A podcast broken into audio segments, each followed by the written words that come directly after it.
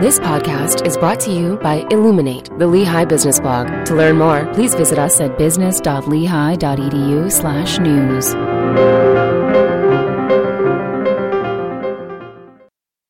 Welcome. I'm Rob Girth, Director of Marketing Communication at Lehigh University's College of Business.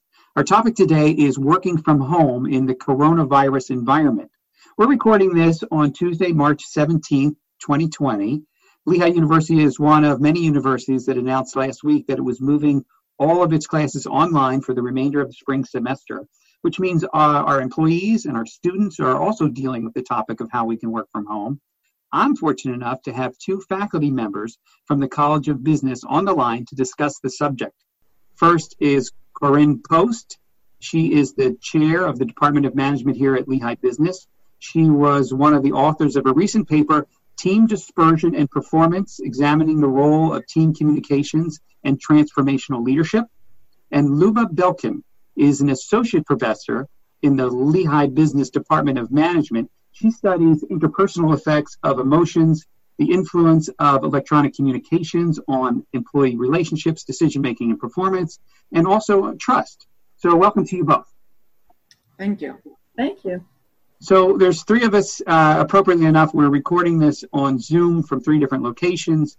Um, with these type of tools that we have, we can hear each other, we can see each other, we can share our screens, we can share files, we can move into breakout rooms, we can caption the whole thing with closed caption, we can anonymously poll each other. Um, not to mention there's Slack and there's Teams, and of course good old-fashioned uh, texting and email. Now let me start with you, Corinne. With all of this, it should be pretty easy to run a team uh, from all over the map. Is that right?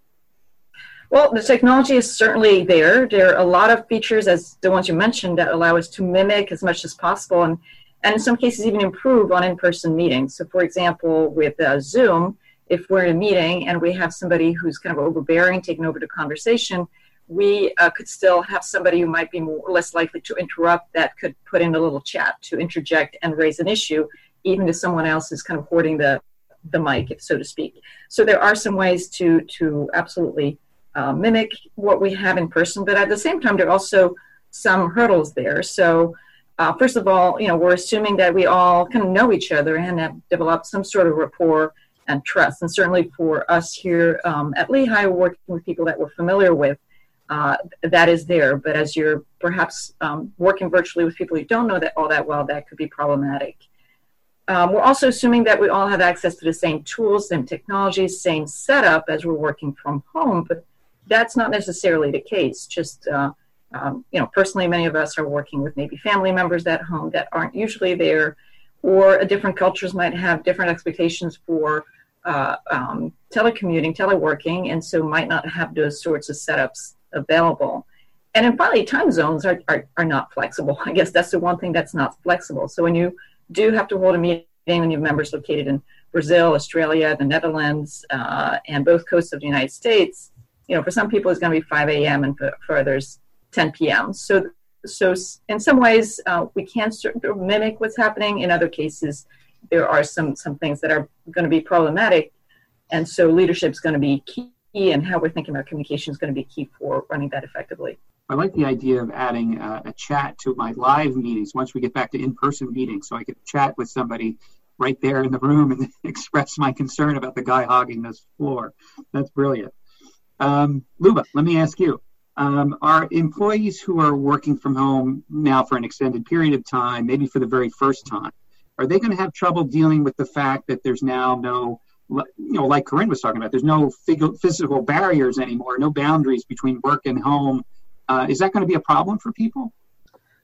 Well, um, I think it will be um, a steep slope, let's be honest, um, especially if the, the, employees never had an experience working from home.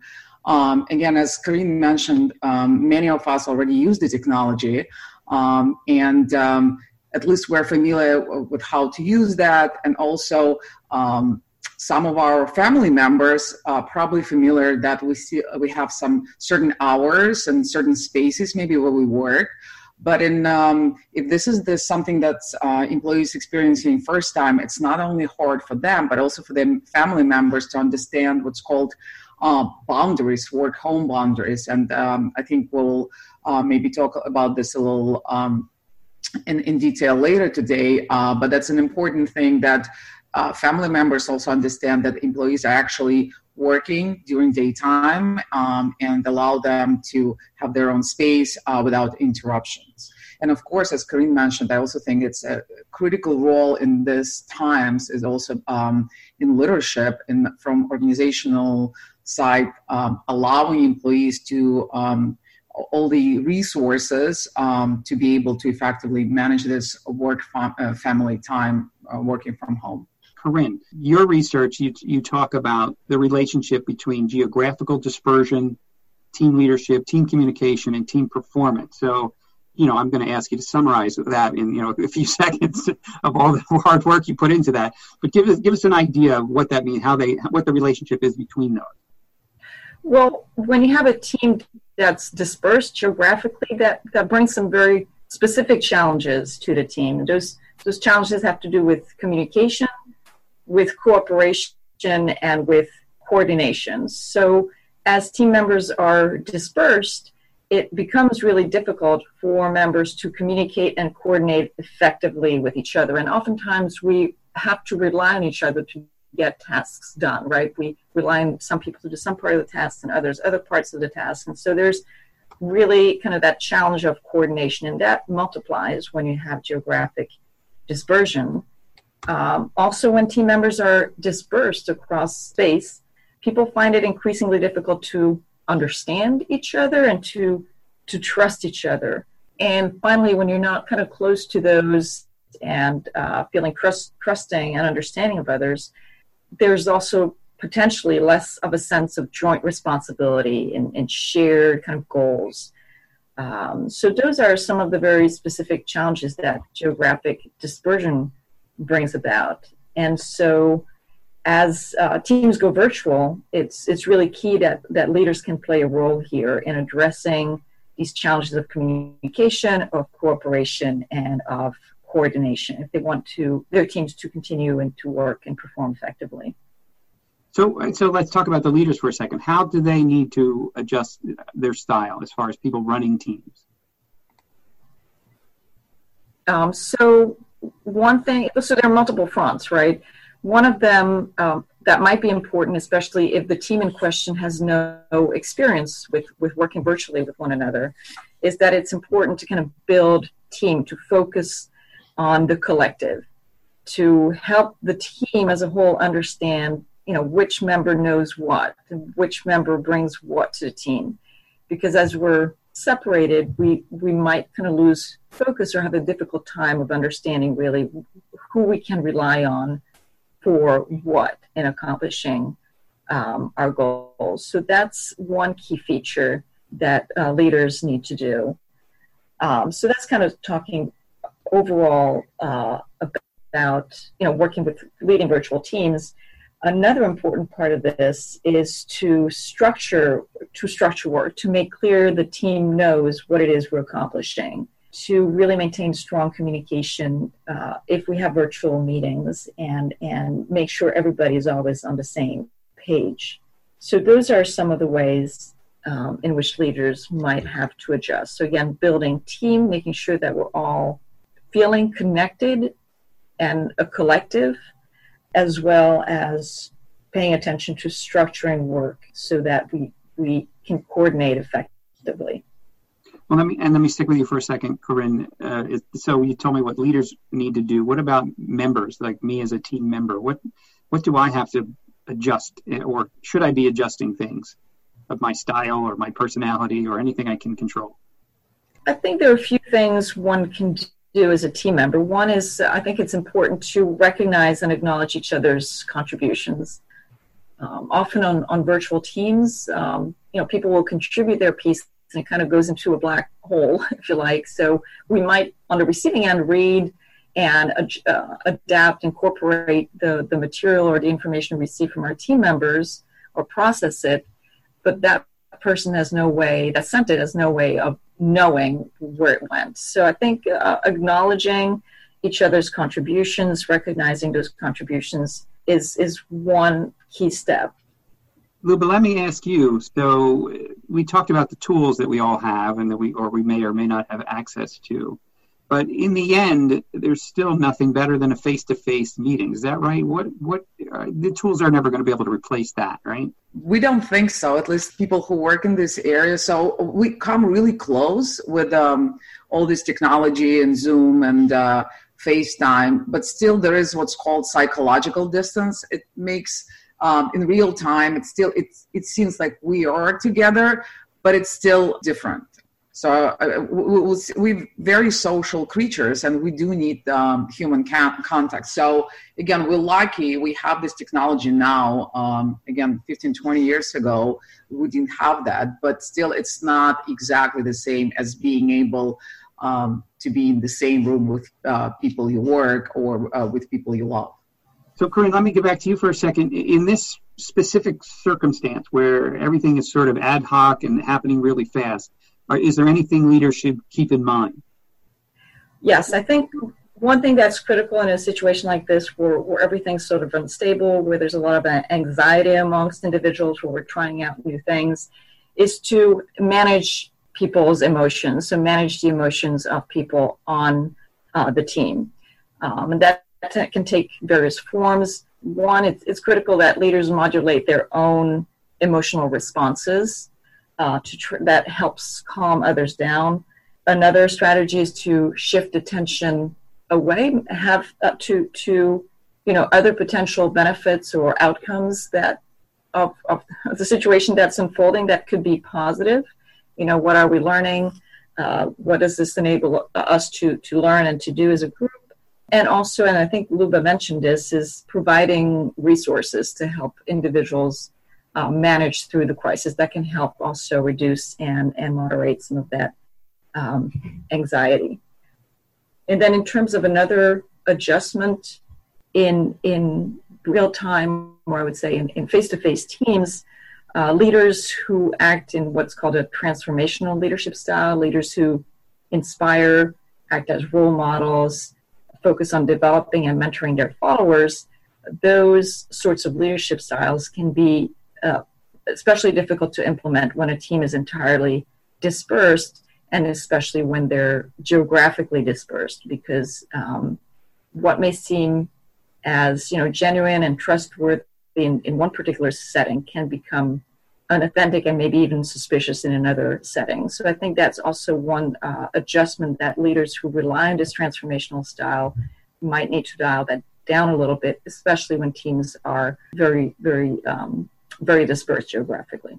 And let me ask either one of you: if you have a good team going into this new reality, are is it is it going to remain a good team? Like, can you kind of sort of take it for granted? Oh, these guys are great; they're great together. This is going to be good, or is there a possibility that could all fall apart in this different circumstance? If you had a good team going into this, it, it could fall apart if if you're not paying attention to to how work is structured. You know, um, maybe you know we need to have regular plan interactions. We need to know who knows what. We need to make sure everybody is on the same page. So um, I think if you have a good team going in, you're in a very good spot, but you need to make sure that whatever was happening face to face can continue in a virtual uh, in a virtual space.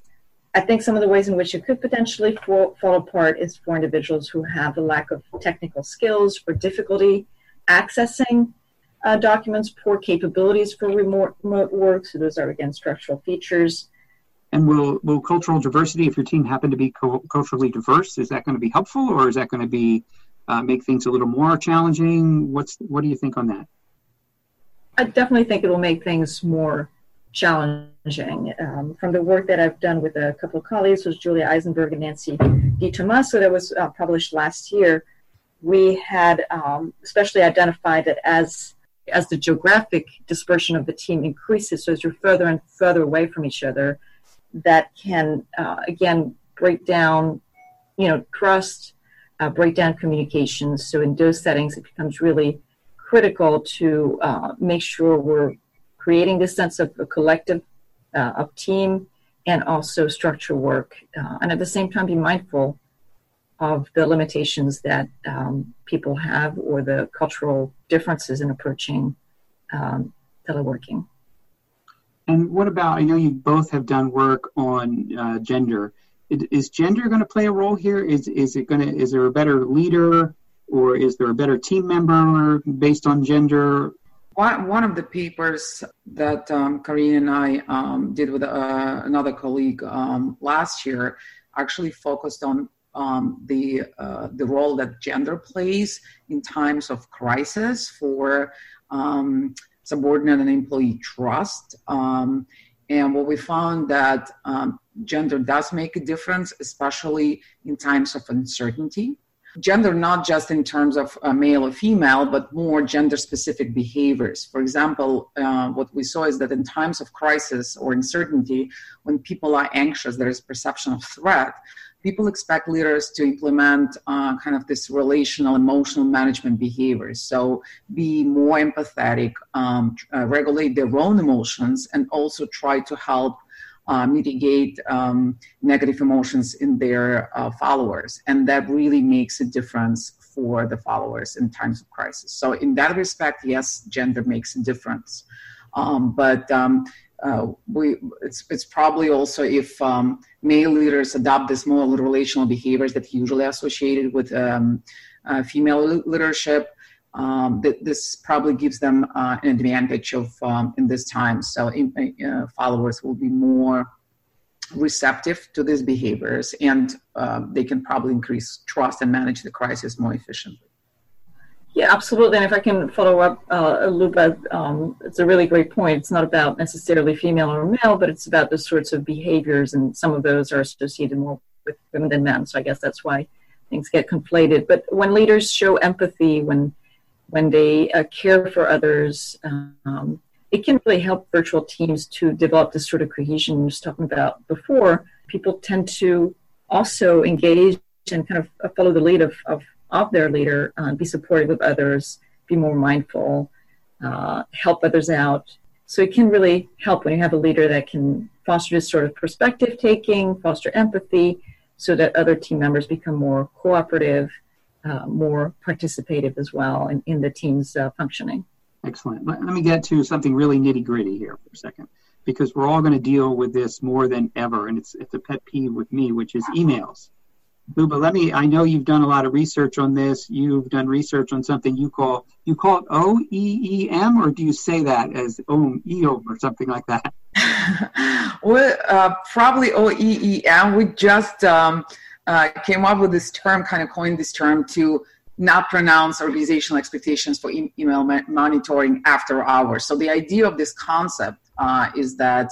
Um, people work uh, 24 7 with modern technology. So before um, current uh, crisis with pandemic uh, people would go to work physically as they used to go for many many years before. And then once they left the office in, in the past they kind of switched to their um, family or social life. But uh, in today's environment they, they do not because of all the smartphones and emails all the technology. So what happens is that people literally work around the clock. And what we were studying is that it's not just the time that people spend with, which can exhaust them uh, or overwhelm them and their uh, loved ones, and really um, negatively in, impact the quality of work as well, not just family, but also work, um, kind of creating this work family conflict and family work conflict. But also, even if they don't do any work, but there is an organizational expectations they have to be available. So this constant anticipation that there might be an assignment there might be something that they need to do on weekends or after working hours this really um, drives a lot of negative effects for employees and their significant others. And so we're taking away this what i consider a physical boundary. Like there's always that time where you're driving home from work you have that moment to decompress a little bit and kind of put some stuff behind you. You're going to get home and you're going to check your email, but now this physical boundary is, is disappearing for most people. And, and I understand from reading your research, there is something called boundary theory. Tell me a little bit about that. Right. So boundary theory uh, kind of deals with um, um, specifically this boundaries between work and uh, family time, right? And again, as I said in the past, it was pretty easy. You leave uh, your factory, you leave your office, you leave your workspace, you come, uh, and then that's it. You kind of don't think about work. and you engage in your social life and your family life. But um, because of this uh, blend between uh, work and family due to technology availability, um, uh, a lot of people have hard time managing um, these boundaries because now they become psychological not really physical boundaries. A lot of times people don't really come to the office. They expect that um, there are a lot of uh, more and more jobs that allow remote um, access to work or uh, and when sometimes people actually um, t- uh, take several days a week and they work. So that's kind of the all this blending um, really um, what now uh, researchers that um, look at um, take boundary theory and look at what's called boundary violations um, studies. So, for example, if you have a business meeting in in your what's called off hours during weekend or after normal, uh, let's say nine to five hours, that's a boundary violation um, of a family life, right? On the other hand, if you're at work um, or at least during working hours and then you have to deal with family situation, that's a violation of work boundary. And again, sometimes we can manage them successfully, uh, but sometimes they really interfere with quality of either work um, or family life. And I'm just impressed that for the three of us, no dog has barked in the background yet. So that's good. I just put my phone on silent, actually. that's right. funny. but let me ask, Luba, you have you. There's a phrase that I saw in your research about micro role transitioning Mm-hmm. and that's that's the idea of one minute you're you're taking care of your dog like we are just talking about and the next minute you're explaining your research to somebody on the phone. So tell me tell me about that a little bit Exactly. So uh, we all micro transition back and forth uh, in our roles again now because that's that's the way we're managing um, our work and family lives, and especially now when most of the people actually bound um, to work from home. And again, some people there is, there is what's called probably like this natural ability and desire to this blend this um, and, and switch from uh, role to role, and some people are more comfortable doing that than others.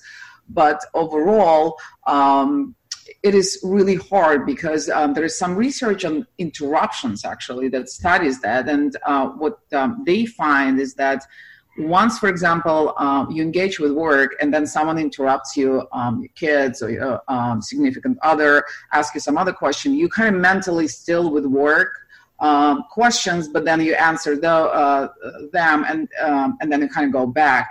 So what happens is you're not really um, mindfully engage in either one um, because of these transitions and it can really uh, impede the quality of work you're doing but it also can damage somewhat relationships at home as well. If you're not really listening and, and um, your uh, family understands that you're still kind of uh, um, doing your work mentally um, in your head while uh, being present and engaging with them. So again this is something that it's pretty tough to manage and you you called it authentic engaging, I think. Um, so is is the is work going to be if in this situation that we're going into where everybody's going to be working from home? What's going to suffer more? Do you think is it going to be the work that's going to suffer, or the family that's going to suffer? Um, well. It, there are ways to manage this successfully. It doesn't have uh, to suffer. So, okay, uh, take the positive outlook. That's much better than my negative look outlook. Go ahead. So, so, what, what we were studying um, in our several projects was that again because it was um, too much work kind of over like this work overload um, doing it during work time and um, uh, during uh, weekends and after working hours. And we said if you have to do it if there's a, uh, really a lot of expectations one on, on, um, on the one hand again there is a critical role of leadership an organization in managing these expectations. And leaders and organizations have to understand that for their employees to be productive and happy, uh, they really need to let them unwind and let, take time to detach and engage in activities they like. So there is a big part in terms of organization and policies. Um, again, in times when you go both to office and then kind of work around the clock, right, at home. But um, there's something that employees can do as well, regardless of what the policies of organizations are. Uh, one thing we suggest um, um, actually an upcoming um, um, the, the, article that's still um, we're working on. It's it's not published yet, but uh, uh, one of the suggestions is that employees take proactive approach in managing this stress. And what we suggest is that they create these physical boundaries at home. For example, saying like every morning, especially now, from 10 to 2. Um, I'm engaged at work. Again, I'm just uh, uh, making this up uh, uh, in terms of hours. And then I have a break for an hour or two, and I'm spending my t- uh, time with the family. And then again, I work for another couple of hours. Same with weekends. So this way, first of all, they let um, their loved ones and their family members um, to know that there are clear hours that they should not be interrupted. Um, but also organizations when they know that there are certain hours that employees are available and certain hours that they're not available it also kind of um, creates um, better communication and um, there's no expectation for example if you tell your uh, supervisor i will not be available during this hour so they really know you're not answering because you're not available instead of thinking well maybe you're not willing to engage etc so this kind of uh, clear communication is one thing um, and creating these physical uh, boundaries. But another thing is that um, really people do need to engage in activities they like and authentically engage in them. For example, family time. If they love playing with a dog, love spending time with their um, spouses, uh, kids, etc., or friends, even virtually right now. Um, they really need to be mindfully present while doing that because if we engaging in um, with our loved ones having a dinner while thinking about work really not there with them and again our family relationships suffer because of that and what we found is actually that um, this constant uh, presence uh, with work thoughts um, hurts relationships um, for employees with their significant others it also creates more anxiety and it's even detrimental to their health and to the health of significant others. Um, so, uh, kind of taking uh, uh, away from this finding, and again, another research that we're doing, uh, we, we saw that um, employees who are emotionally exhausted because of this constant presence, they can't detach, engage mindfully in activities. Um, it's not that they, they, uh, they have these perceptions of work-life balance skewed negatively, but they also have high intentions to leave uh, organizations. So um, organizations may suffer because of that. So work relationships suffer as well. To kind of to answer your question. Um, and again, going back to uh, how to manage that, um, creating boundaries, clear communication is one thing, but also once you engage either with work or uh, with family activities, be mindful, be there, what you're doing. It's really, it's not necessarily quantity, it's the quality of the uh, engagement that really counts. And then I've seen cases where employers have set policies. You you kind of alluded to it, but I'm going to see if there's have set very specific policies. Uh, like email can only be sent between this time and this time, and not after this time, and not before this time. Is that you think that's a, a something that employers should consider? Uh, it depends. Um, uh, depends on the nature of work, I would say. So, in some organizations, and uh, it's this policy is widely implemented in Europe, for example, because there are different um, expectations, cultural expectations. Also, there are different uh, employment law than uh, in the United States. Uh, but some companies here do this as well. So, yes, it is effective because employees know that um, even if they're not planning to check email and send this email, um, this that, this is this concept of OEEM, right? Organization expectations uh, comes into place. They more anxious that someone else will send an email, or let's say boss will send an email, or their peers will send an email, and they kind of have to be visible and respond, and that really drives them, kind of drives the stress. So having this clear policy, there are no emails allowed or uh, during these off hours may help to manage that. Mm. However, uh, sometimes uh, the nature of work that doesn't really allow this. So for these types of um, works, jobs, industries, uh, we suggest um, that they, these policies can be managed. For example, uh, organizations can maybe elect um, uh, a person or two to be responsible some days, right, and managing these emails during weekends, and others, uh, other days, they know they have a time off. So um, creating these flexible boundaries, but also clear in terms of allowing employees to un- unwind, uh, but also um, know clearly when they are expected to be available and when not, really helps.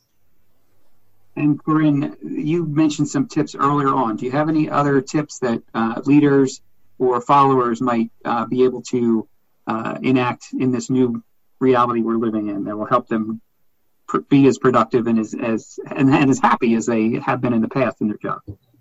Yeah, and hopefully it won't contradict too much what Lou was saying here.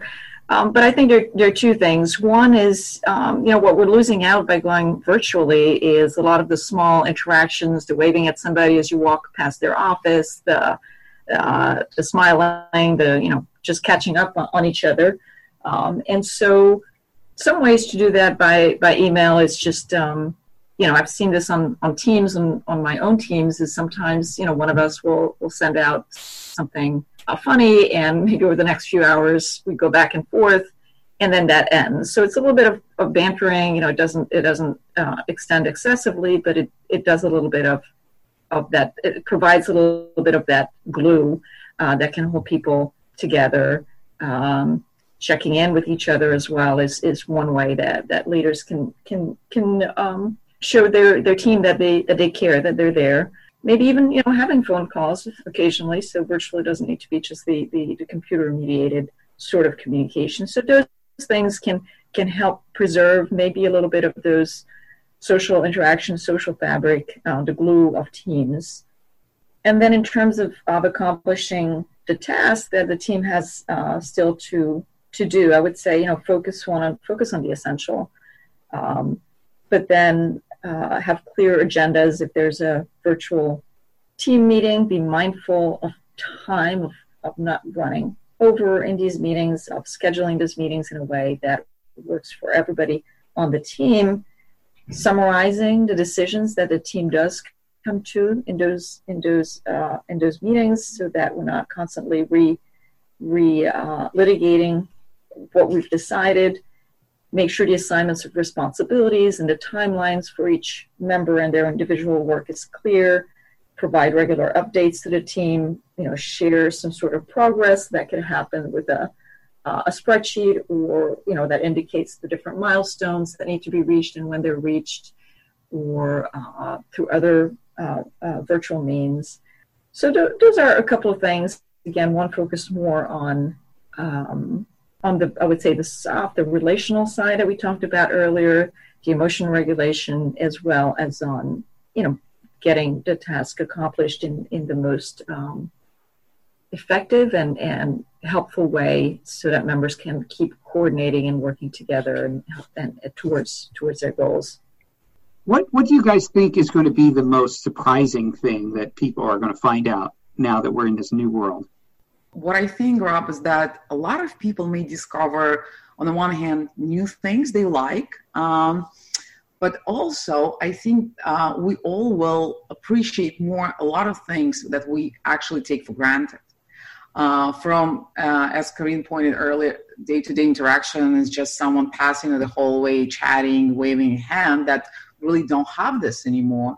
Um, to a lot of kind of this um, everyday pace and normalcy, uh, the sense of that, um, um, you know, you have people around, you can really go out and, and socialize and hang out with people or, um, you know, uh, be present at work. All these little things, I think, in, in, in, a, in one way, we'll, we understand how we miss them, but it's, it's a positive thing. We kind of will be more grateful and more appreciative in the future. I think it's a good thing. Uh, but also, we might um, hopefully improve our family relationships. We'll be spending more time with people that um, live with us, and hopefully, we'll discover new things and engage in meaningful conversations with our kids and significant others. So, I think that there's uh, actually uh, a positive thing, or we might discover, um, you know, we can.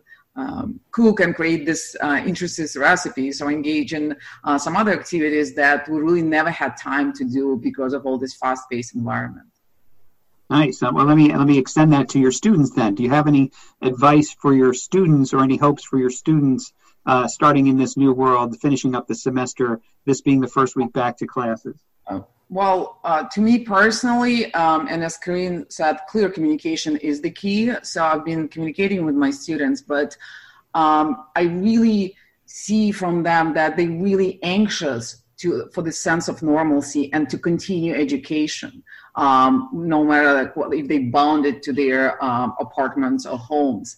And I've seen a tremendous response from my students that they're really understanding and they're willing to be there and engaged um, during uh, the class time. And um, so we, are just starting this. So that's one a really positive thing what I see. And um, I've been in uh, communication with them through email, um, but we're starting this video chats this uh, week. And w- what I see is that I, I clearly refuse uh, to give in to this pandemic. So I, I'm determined to make this a success, and I'm sure they are too. So this collective sense of we will persevere. We will still do this and, and the quality of education not just um, time we spent uh, together as class time but the quality of education will be really uh, high as it's expected to be is something that uh, kind of i try to maintain and i see the students already are very responsive to that. So i'm very optimistic. How about you corinne? And i have yeah i have a couple of uh, a few things. Two maybe very very practical tips. One is if you do have uh, students and, and peers, you know, I'm thinking especially of group projects, for example, that are around the world. I mean, many uh, might not be back here in the US, for example. Uh, there's this tool called the World Clock Meeting Planner where you can input the location of different team members and it comes up with the best possible times for holding virtual meetings. So that's one little tip the second tip that I was delighted to discover is that uh, for those of us who will be using Zoom, there's a way to use a virtual background. So if you are a student and you're working in a space that that you're sharing perhaps with others, or that you're not comfortable uh, having others see, but you still want to be sort of present on the screen, that's uh, that's an option. And so if you just Google how to how to create a virtual background in Zoom, you'll find out how to do that. So those are two sort of practical tips. Um, but the bigger picture is, I think we need to remind our, ourselves that we're all in this together. I mean, we're all not just you know in in here in Pennsylvania, Lehigh, but everywhere around the world. We're all in this together. We need to be patient with each other, and we need to appreciate each other. And and so I would say to you know to our students, be kind to yourselves. Do what you can. You know, none of us none of us signed up for this at all, and so you know, do what you can, marvel at what we're accomplishing and how resilient we are. I think that will be uh, something to, to kind of sit back every day and say, look, look at what we were able to do despite or with and with all that's happening. And then again, maybe more practically, you know, re- reach out to your professors. We're, we're, we all want to make sure that you do well. We're here to help, but maybe we can also be helped. Maybe there's you're seeing us struggle with something and you have a tip for us feel free to let us know as well. Again, we're we're all in this together. We'll we'll we'll um, we'll per- persevere. We'll do well, and um, we'll all look back on this someday and, and uh, marvel at what we've been able to accomplish. Well, it's a perfect place to end, Corinne. Very hopeful message. I really appreciate it. And thank you both so much. My pleasure. Thank you, Rob. Corinne Post, whose research interests also include women in leadership and how diversity affects groups and organizations, and Liuba Belkin, one of the authors of Killing Me Softly. I love the name of this, Liuba. Uh, Killing Me Softly, Organizational Email Monitoring Expectations Impact on Employees and Significant Others' Well-Being. Perfect, great name. This podcast is brought to you by Illuminate, the Lehigh Business blog. To hear more podcasts featuring Lehigh business thought leaders, please visit us at business.lehigh.edu slash news, and you can follow us on Twitter at Lehigh Business. Thanks, everyone, for listening.